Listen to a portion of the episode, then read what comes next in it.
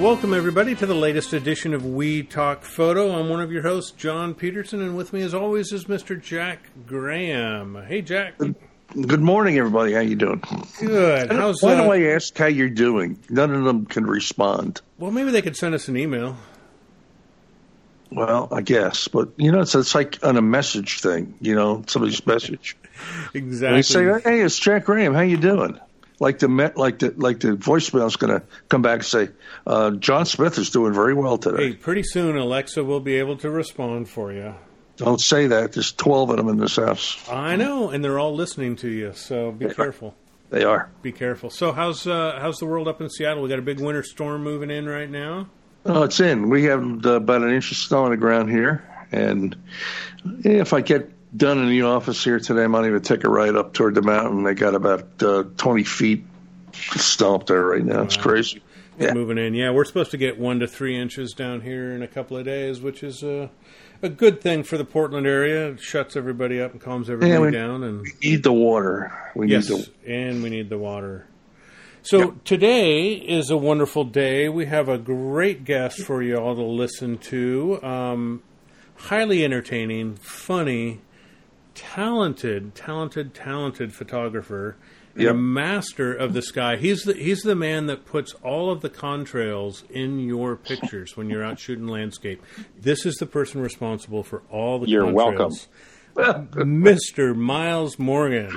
Hey Miles. Yes, I am. I am happy to burn dinosaurs to ruin your photos. That's uh, nothing makes me happier. So, so Miles, uh, you know, just I know you wouldn't do it, but I know Mi- Miles is a uh, airplane pilot. For everybody that may not airline know that. pilot, to be more specific. and- yes, and that's why we made allusions to contrails. So um, I, I, at one time, Miles was going to do a book called "Contrails Over the National Parks," but um, I, I decided not to. But you know, I, I mean. Is there a little switch there, you know, that just says turn on the contrail? Like there's Chemtrails? tripods down there? Have absolutely. I'm sure if there was, nothing makes me happier than ruining somebody else's photograph if I'm not out shooting. Exactly. if You probably look down and say, I wish I was there. I'll, I'll, Yeah. I'll fix them. Yeah. I'm not happy until you're not happy. It's, it's amazing you know that saying. I'm saying line, that. yeah. I've used it that for years. Oh yeah. My Oh, yeah. company's love it. Well, good. It's a wonderful uh, thing that you're here. Um, I've been a, a really admire, admirer of Miles's work for many, many, many years, and uh, and you know, it's it's just the, it's just some of the most amazing photography around. Um, I, I, it's a dumb question, but what do you do that makes your stuff stand? Is there is there like a formula for you, or is there something? I mean, it, I mean, your stuff is just so good. Is it? I don't know. know- it's not over processed. It's just great. Well, first of all, it's way too kind of you to say. Um, I feel like I should be sending you money soon. No, you can do that. Uh, so at the at the end of this, let you know we'll talk Yeah. after, and I'll Yes. I'll, uh, I'll reimburse you for this. Yes. But um, it, it's an interesting thing. I, I got my start uh, just over a decade ago. I was looking for a hobby, and I, I was flying a lot and not doing a whole lot on the side. And I finally got to the point in my career where I had a little bit of free time, and I thought I, I need to go out and do something. And I had moved to Portland, and I just thought, well, my dad was a professional photographer. Um, so I thought, well, I'll, I'll try photography. So I tried to do the portrait thing.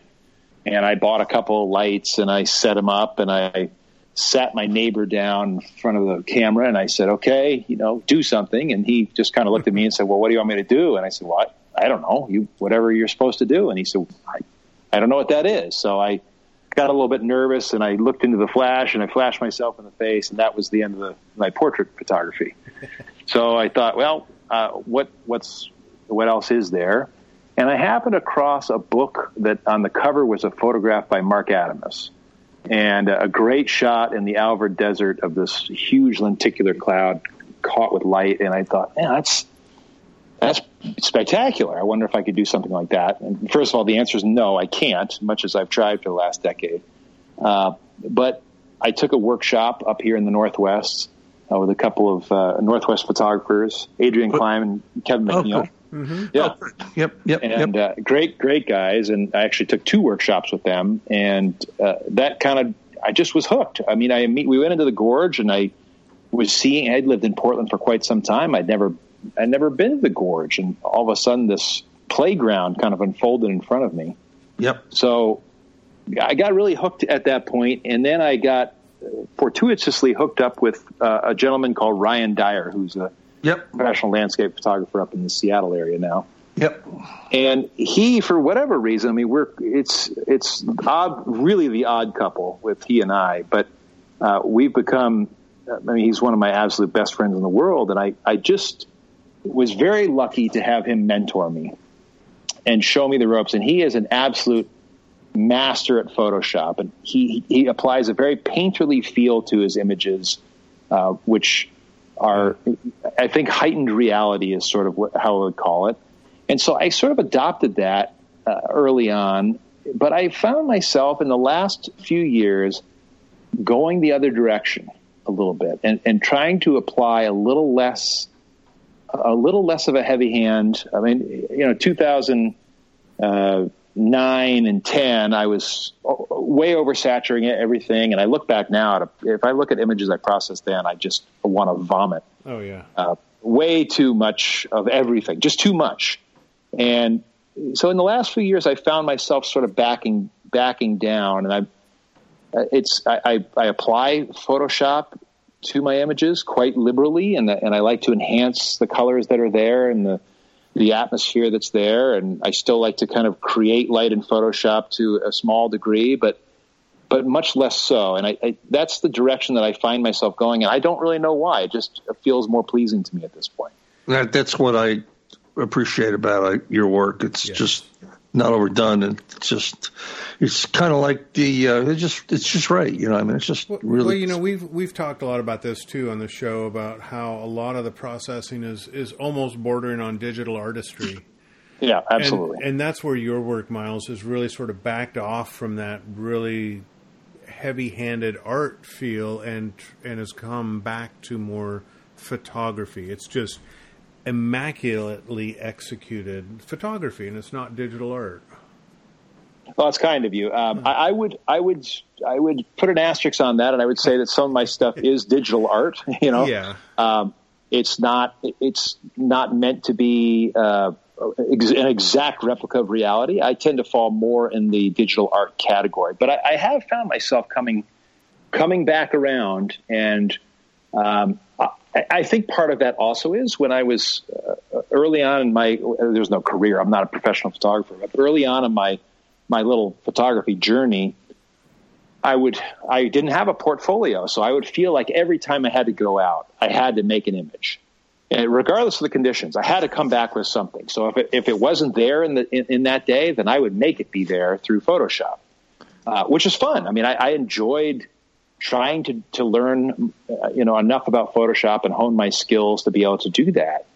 But I've gotten to the point now after doing this for more than a decade where I mean, my last seven trips that I've been out, I, I have not, I have not touched an image because the light wasn't there, the conditions weren't right, and I just didn't, I didn't make a photograph, and that's okay to me now because I have enough images in my portfolio where I don't feel like I need to keep generating content to keep myself satisfied. It's, when it's there, it's there, and, and now when it's not, it's not.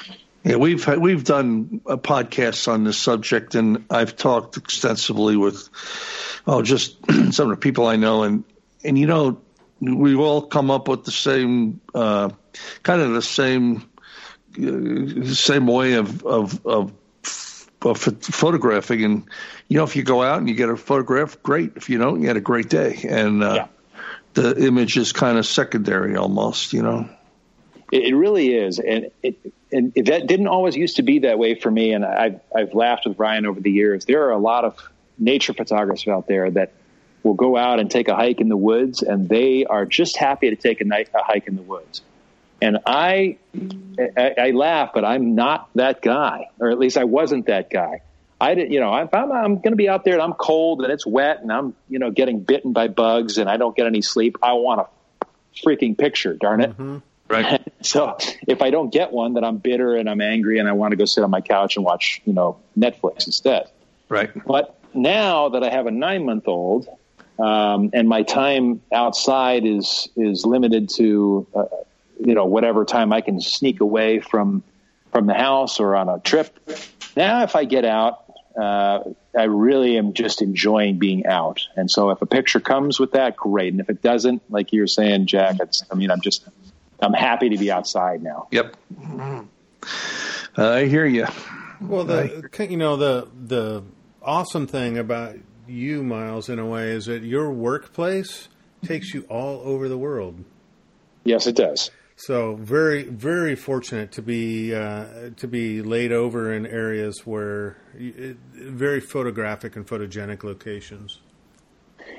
Yes, and I think uh, at some point I will do more of bidding for trips that are in good photographic locations. Oh, I thought you already uh, did that. I thought you already worked the angle. I, I, the angle that I work is I bid to layover at home in Portland. That, that's my angle now. So when I can get a Portland layover and whatever else happens to the trip, if I end up in Hawaii, great. Uh, if I end up, I go to San Salvador this week, San Diego this week.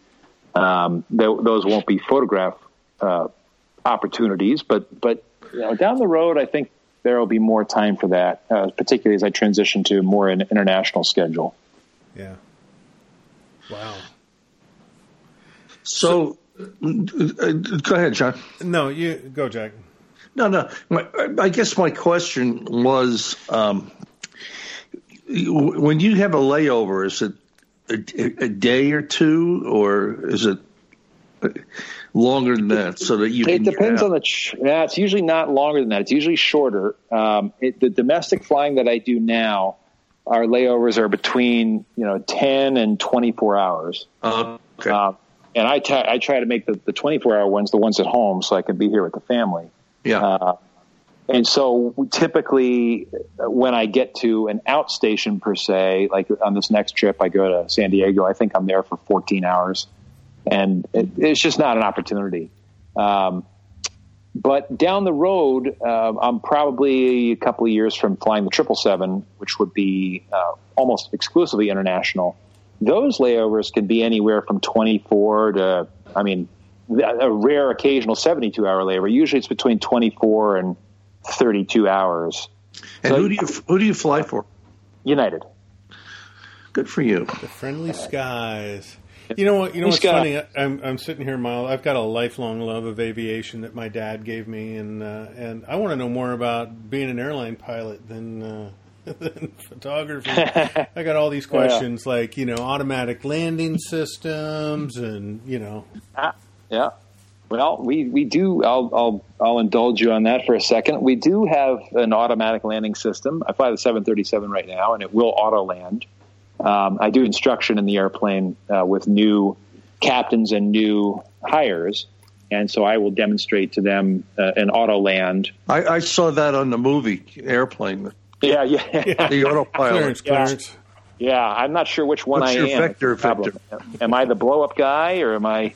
You know, which, which, one am I? Well, how, I don't think you want that. How often? How often do uh, in practice every day, how often do they use the automatic landing system versus manual? Uh, in in I've used it in anger um, probably three times in my 25 years. Wow. All right. Yeah, we just never do it. It's it's it's never done. Um, we do. I'd say 99.8 percent of our landings are manual. Um, the only time that you'll do an automatic landing is when the visibility goes down below a half mile and then the airplane is required to have an auto land system unless you have a HUD, which is the, the little digital picture in front display. of you. Yep, yep. So we don't we don't see that kind of weather very often. When we do, it's up in Seattle. Uh, you know, that's a that's a common one up there with the fog, but uh, it's just not something we run into very often. So ninety nine point eight percent of the landings are all done manually. I thought things were getting a little bit more automated, but that's good to hear. I'm glad that there's somebody in charge other than an engineer that coded a computer. Yeah, we've seen it's been it's an interesting thing uh, with the Max right now. Yeah. Um, uh, you know, you it, you really and I really emphasize it with my students. If if you haven't been hand flying, you're going to hand fly when you're flying with me because it's in, it's imperative If something goes wrong, that you're ready. And around the world, there's just a lot of inexperienced pilots that just can't handle the, the most basic of something going wrong, and it's it behooves us to make sure we're still able to fly the airplane. So I, I fly every leg quite a bit. So, so the next time, those folks that are listening, the next time you guys fly, fly United and request Miles as your pilot. Absolutely, and, and I'll throw out my hat for tips. yeah. Amazing. yeah. John, can you hear me okay? Yeah, I sure can, Jack. Okay, so we're back. Miles, I won't take the, the, the viewers, the listeners' time up, but at some point, um, I'll tell you, I, I used to fly a, a you know little Cessnas and stuff out, out around New York when I lived on the East Coast. I, and I got divorced, and I couldn't afford that anymore. But I, will tell you, at the time, I flew a, a 172 under the George Washington Bridge. Cool. Now yeah. that's yeah, that yeah. gets you shot down today, but that sounds like fun. Yeah, that was before 9 11, and yeah. it was a whole different world. Anyhow, enough flying. Uh, we, John and I could talk to you forever on that. Yeah. Um, tell us about what, what what are you using? What kind of equipment? Now, this is not an equipment podcast. So we're sure. trying to stay away from that. But somebody's going to ask, you know, uh, what, what, what kind of gear you're you're using? Well, I I went to Nikon about oh I don't know five years ago, I had been Canon, and I went to Nikon uh, just because the dynamic range was so superior, uh, and the noise, the digital noise, I find in Nikon to be so much easier to um, to sort of save than the Canon. Yeah. So I've got the got the D850, uh, and then the kind of the holy trinity of lenses: the 1424, yep. 2470, 7200, or, and then I also got an 80 to 400. But, um, you know, so Canon just announced last week. We were talking about it that they're going to, you know, they're not going to bring out any new uh, DSLR lenses. They'll keep making the ones they have, but uh, ongoing, it's going to be all mirrorless. Have you thought about mirrorless at all? I have actually. I've, I've been. I, it's funny you say that. If I if I didn't have a nine month old that I got to pay for, I probably would have picked up a Z7 um, with the with the appropriate lenses because for travel, I mean, it's just great. Yeah, wait on that I, am going to. Yeah, wait, wait on that. What's your What's your reasoning? Um, they're going to improve that camera, I think, quite a okay. bit. It, it's it's it's a good camera. But Have you shot with it? No, I'm a Fuji X photographer, so I'm the I'm, I'm the okay. I'm not the one to talk. I, I have my uh, I, I uh, drunk the Fujifilm Kool Aid, which is a, an amazingly great system. But you know, I mean, Canon's new stuff is okay, I think, and of course, Sony stuff. I mean, I have to tell you, uh, I tell my clients on my workshops that if your images aren't good, it's not the camera. It's not the camera. yeah. you know, right. there's not a camera made in the last four or five years. You know, say a five hundred dollar on up camera with good glass yeah. that can't take a perfectly sellable photograph. Yep. If it's done correctly, and maybe I, I should include the iPhone in that too. By the way. Oh, iPhone's yes. amazing. Yeah. You know, okay. So you're a you're, you're you're the 850 is is more than more than more than most humans need, and and uh, the, the folks said it's not the 850. It's Miles's uh, talent. Um, processing. Yes. Uh, are, are you doing anything other than the normal? I mean, uh, no, not really. I, I I've done. Um, you know, I do. I don't really use Lightroom because I'm I'm old school and not smart enough to figure that out, that program out. So um, I use Adobe Camera Raw, which is basically the same engine yep. uh, without the without the great cataloging.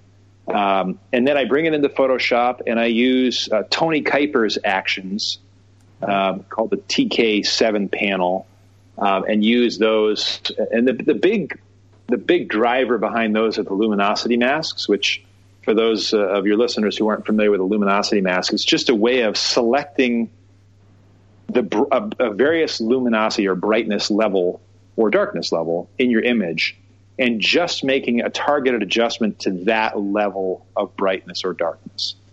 And so I spend a lot of time doing that, and I'll dodge and burn through those layers, or uh, you know, make color adjustments through those layers, and that's kind of that's sort of where it lies. I don't really have any um, any super fancy uh, you know stuff that I use.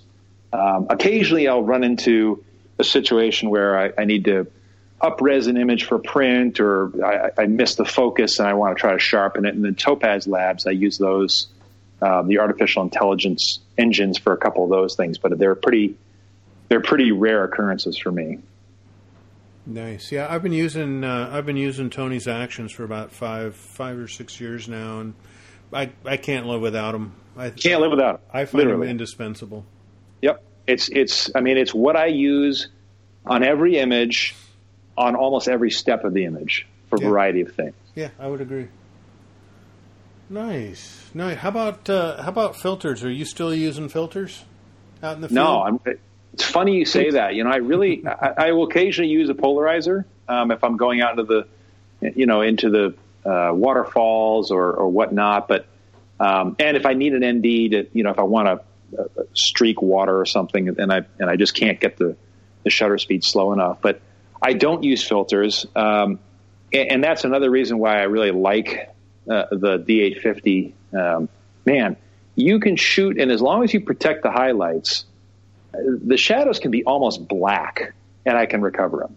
So the days of blending exposures are, are really almost gone. And yeah. so with that has gone the sort of the split ND filter. Um, I just don't, I don't use any of that anymore.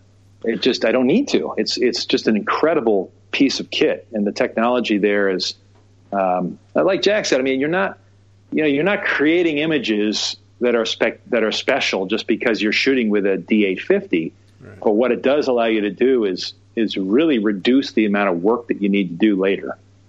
Um, get it right or, in the camera.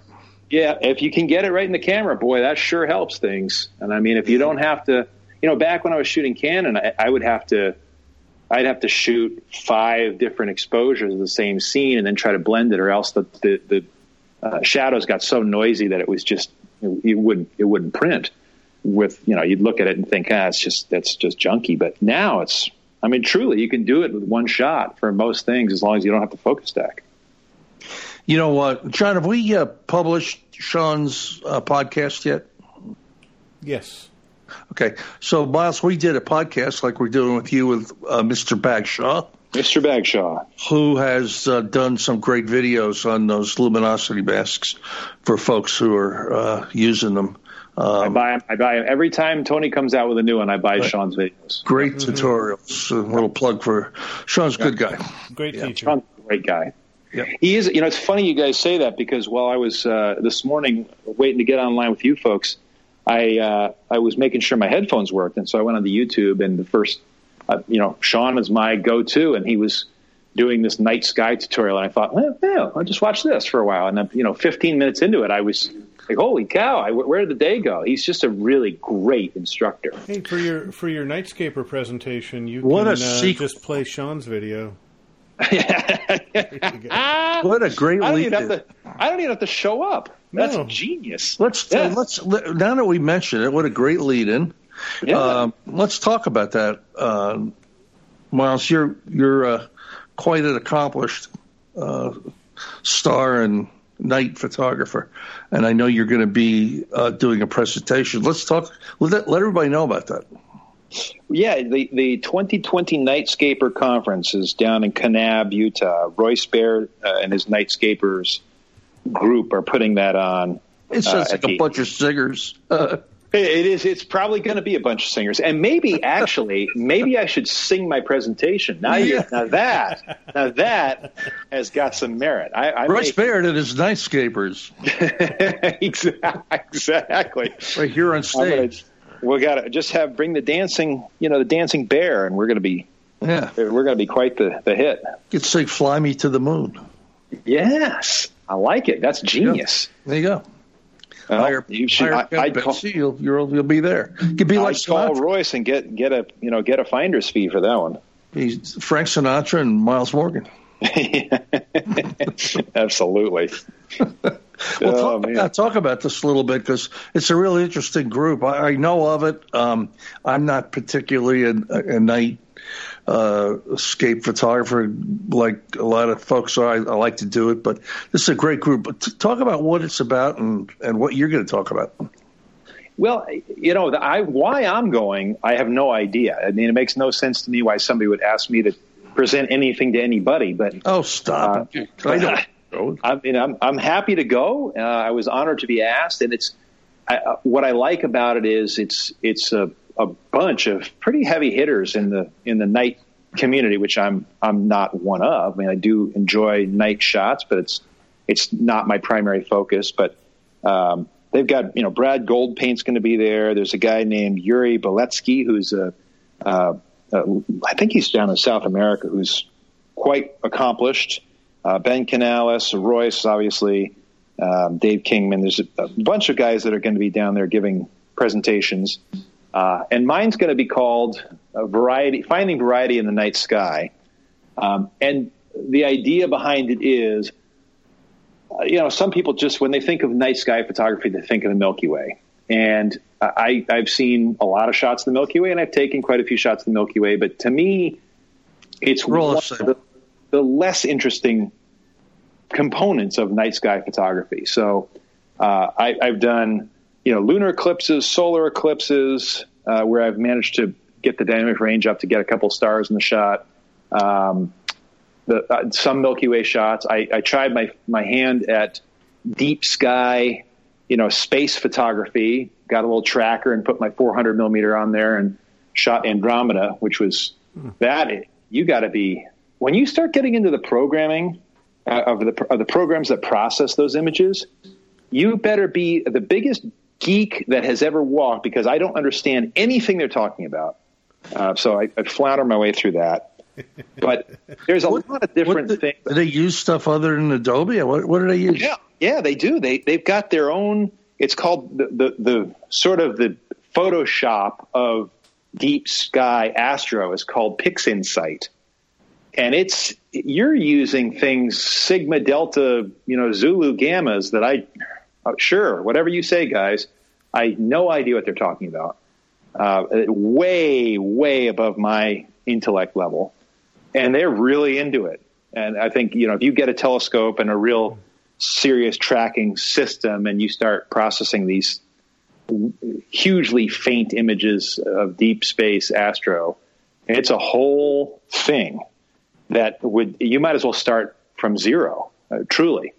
Uh, and if if you're into that, it's great. I, I, got my little picture of Andromeda, and I thought, yeah, that's good enough for me. I'm, I'm going to try to fine tune it and go shoot it again and get a little bit better quality, uh, uh you know, with a 600 millimeter f4. But I'm certainly not going to get into that whole new genre of photography. Yeah, you'll be launching a, uh, a satellite here pretty soon to take pictures. yeah, exactly. A little Hubble. I'll mount something at the top of the plane. Yeah. Yeah. So, what is the? I know this is a very basic question. But but I, I get it all the time, and and, and I I kind of have an idea, but I'm not a genius like some of you guys. How do you correctly photograph a full moon coming up, say over uh, Monument Valley, for example? Moon's big well, and bright, full moon. It's big, huge thing. Well, the beauty of a full moon is it, it, it rises at sunset. So right.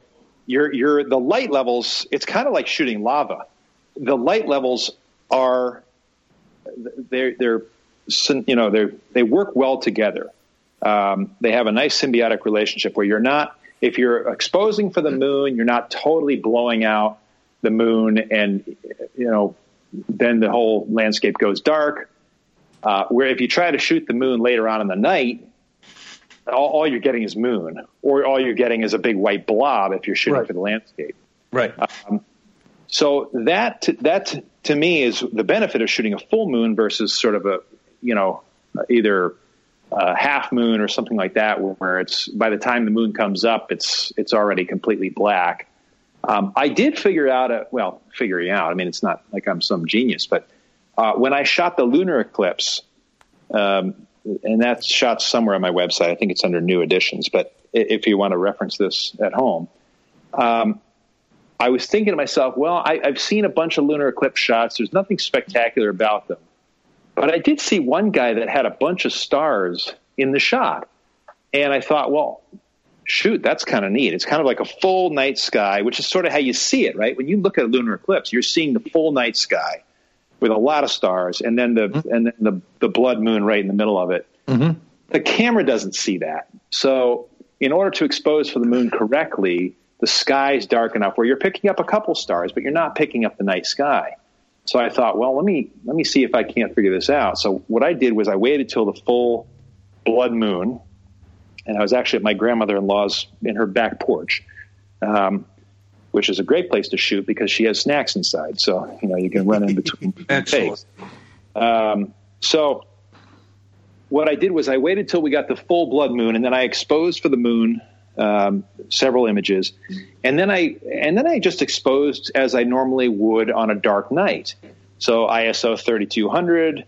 Um, you know, now I was shooting at 200 millimeters, so I'm certainly not getting my 30, you know, 30 second exposure, but right. uh, wide open and, wide and open for I think it was I don't know eight seconds or something to, to, to keep the stars from trailing. And then I think I cranked it to ISO 6400, and with the you know the noise reduction capabilities these days, it's pretty spectacular. Mm-hmm. So that did, even though the moon was fully eclipsed, it still blew the moon out of it. But then in Photoshop, all all I did was I took an exposure of the moon that worked, and brought that into the exposure of the stars, where the the moon was sort of blown out, and there was a you know there's there's some fringing around that, right? So that the blowout of the moon just sort of leaks into the night sky.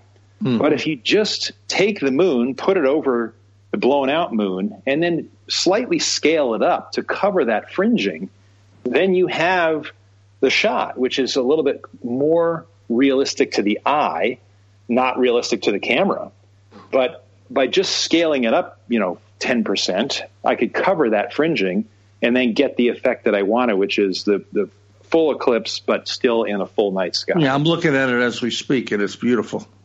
Oh, thanks. Yeah, so I that was sort of my take on that, which is a little bit different than the standard eclipse shot. Um, but and that that was the only time that I've ever shot, uh, you know, the the moon for the sake of shooting the moon itself. Um, but I have shot the full moon and and like I said, when that happens at sunset, which it always does, that that actually works out well. The light levels. Do you do, do you underexpose that a little bit? Is that? You... Yeah, I under I underexpose almost everything now. Um, yeah. As long as as long as the, the, the brightest highlight is protect is barely protected for me, then with with today's sensors, I just you know I bring the shadows up quite a bit in the raw file, and it'll work. Mm-hmm. No, it's it's it's a it's a uh, you know the night, night photography is a lot of fun, but you have to really be careful of things. And again, I try to only shoot stars and stuff when I have some kind of foreground or some kind of something yes. in it other than just the Milky Way. Yeah, agreed. You know. Excellent, excellent. So you're going to be down there in, in Kanab, and that's when uh, in May, uh, May twentieth to twenty second. Yeah, yeah. I'm looking forward to it. I think it's going to be a fun. Nice. It'll be one. It's a chance for me. It'll be the first chance I get to go out and shoot in a long time. You uh, better uh, better play with your camera in your living room a little bit. Oh, Remember where you have, you have no idea I was out there with an intervalometer the other day trying to get that to work, and I thought, um, how does this work again? Uh, yeah, no, no clue. I, am gonna have to start over. Yeah, you fly an airplane. can't, turn on, can't turn my camera on. It's, it's a disaster. So, other than that, what else do you have? You have some other things coming up. I hope you got to get. Yeah, out. I got a couple more trips. I got, I got, which is good. This last year, I literally have taken none, and that's that's. I think anybody that's a new parent understands that um, especially when I travel for a living. My poor wife is, you know, solo for four days at a time, and I come home and she needs some help. So I'm certainly not going to go out on a photo trip. But I am I'm heading out um, with my uh, my best buddy Ryan Dyar, who's kind of my my mentor. Uh, we're going to go out in the beginning of October, I think, um, down to Hanksville. We we shot there before uh, and kind of have unfinished business. We did not have a vehicle that could get us deep enough um, back into the sandstone to the area we w- really wanted to check out. So folks, for you, those of you who don't know, Hanksville is in uh, southern Utah on Yeah. the way uh, down to all the national parks down there. It's this little little town, but there's so many things around it. It's endless. it's in, it's incredible down there, and it, there's some stuff that's very accessible, uh, but there is there's a couple of areas that we've scouted that we really want to get into, but I, I didn't have I had a rental, you know, rental four wheel drive, but it was a Yeah. rental, so I'm going to take my truck down there and we're we're Yeah. going to stomp it in the backcountry. So that I'm really excited about, and then uh, at the end of October, Ryan and I are going to join. Uh, David Thompson, who's a Las Vegas photographer and a, a, a hell of a shooter, uh, and a very funny guy, just a, a wonderful human. Uh, we're going to go down and join him uh, in the Louisiana area for some swamp photography. He's kind of become a swamp guru. Uh, incredible images from down there. So I've invited myself to that trip. Take your uh, take your penicillin before you go. Yeah, and your snake bite kit, and Yeah, I'm going to have. I'll be in a full suit of armor because I'm not. I'm not good with any of that. So.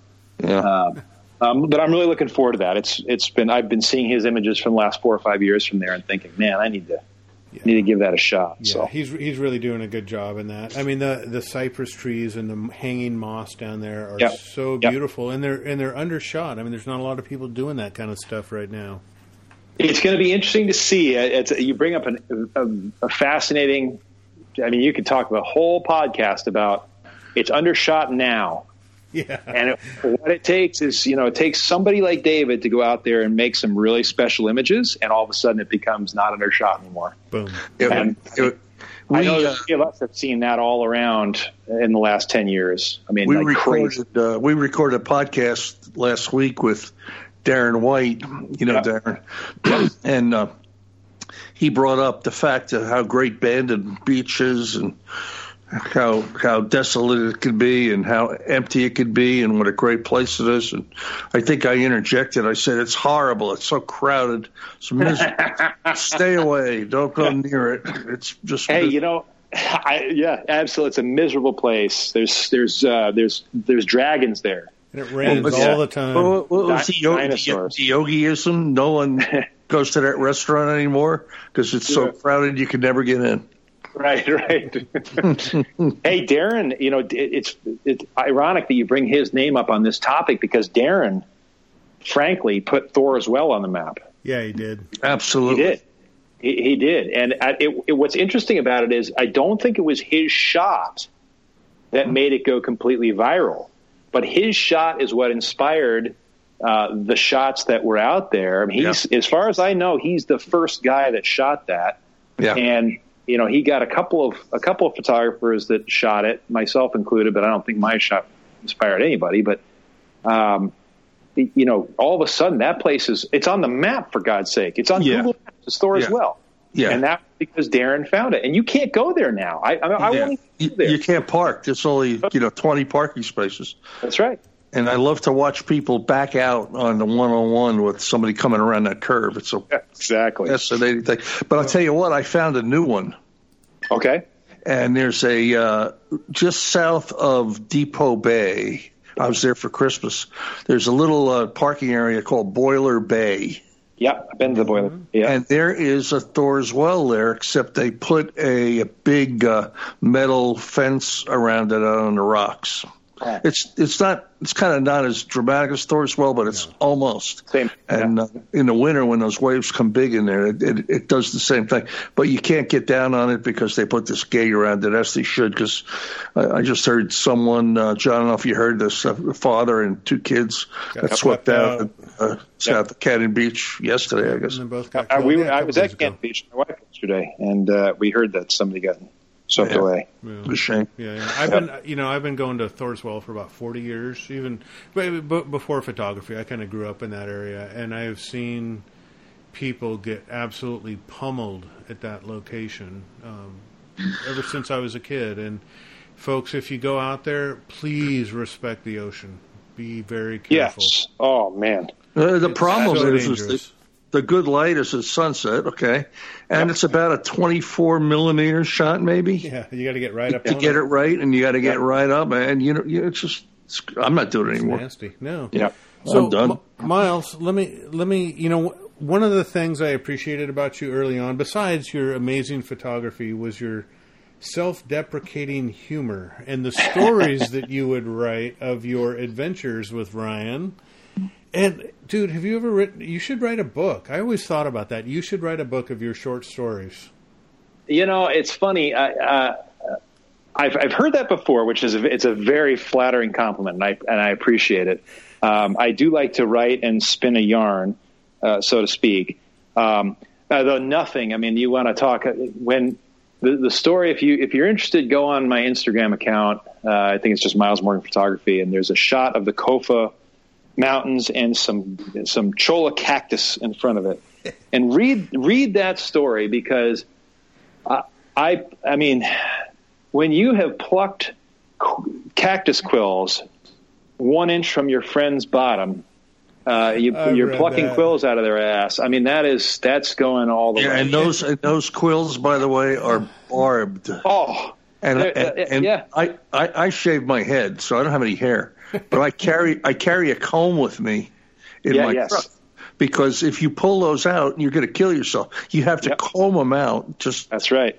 and and they, and you can walk ten feet away and they just jump on you. They, they jump they, on you. They call them yeah. jumping cactus down there, folks. The nastiest thing in the world. They are. They are. Yep. But seriously, guys, if you want to laugh, visit visit some of Miles's writing. I mean, I'd, I'd, I'd visit your stuff, Miles, not for your photography, but laugh my ass off at uh, at some of the adventures and the you know the chocolate chip cookies and the cactuses and yeah, stuff like you. that. Hilarious. I, I appreciate that. I, I, started a blog on my on my website, which I, I will try to keep up with a little bit and, and just sort of have a place, a landing place for my stories.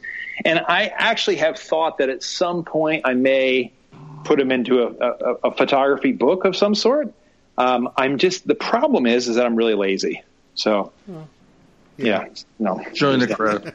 yeah, I think all of us are. I mean, there's more projects than time these days. Yes, yes, and I'm very, I, I am very, very fortunate that I don't have to rely on my mediocre photography to to feed my family because otherwise, I, we'd all starve. Um, and so I don't I don't need to do anything to make money, which is which is great. I can just do the photography for the fun of it. Um, so the book the book thing would have to be a, a, a sort of a passion project, and uh, the time's not time gets away from me for that. But but down the road, at some point, I think I think I may if if I can keep stories in my memory. That's the other thing. Well, record them, record them, and have somebody uh, trans, trans, yeah, or copy them out of your Instagram feed, or just just keep a running Word document of everything you write, and eventually you can compile that. Yeah, you know what the funny thing is, Miles. I, I, I guarantee you and John, you'll feel the same way. Some of the funniest things. I mean, it, it's just hilarious stuff has happened in the field, but it, it's just it's like nobody believe it. it it's just Yeah. like you could talk about some of this stuff and Yep. you know just just funny things. And it just it's it's uh, you know between my music business and this geez a book it would probably end up in some uh some it would probably would it would be x-rated probably. You could end up in some alternate library. yeah yeah yeah. Yeah. Well listen it was just a pleasure. Maybe we should have miles on in a few months and just Catch we'll just tell sto- Yeah. just tell stories Just- If you want me, you know, if you, I can, I got stories about diaper changing for days. If you guys want to know, I'll have it all documented. Yeah, I got it. I bet you never had has the has your nine year old uh, thrown No. up in your mouth yet? I put what Nine month old. nine Uh, months she old. she has not, but she's thrown up all, all over my Yeah. face. But I, I when my son was about three months old, I picked him up and he just puked right in my face. It was, it was Yeah. kind of a metaphor for life, you know. yes, Good. exactly. It's it's downhill from here. Yeah. Well, anyhow, it was great having you. And folks, if, if Thank you, you, have, gentlemen. have not seen Miles Morgan's work, just go to his website and send him a note. Tell him to get his uh, rear end out in the field and and and uh, and Make do more. some more work so we can appreciate it. Yeah. Well, I'm, I'm honored to be uh, to join you, gentlemen. I'm, I've been a fan for a long time, so thank you very much for having me. Well, this goes mutual. Yep. Very Not much. so much for John, but uh, you know, that's uh, Yep. Yep. That's okay. yeah. All right, Well- I'm going to sign off. Miles, it's been a pleasure. John, uh, I will talk to you at some point here As coming always, up. Jack. It's been a pleasure, Miles. Thank you very much for taking. Thanks, the time. guys. Yeah. And yeah, we'll I enjoyed do- it very much. We'll really do it appreciate again. All right, take care, gents. Bye bye. Bye bye. Bye.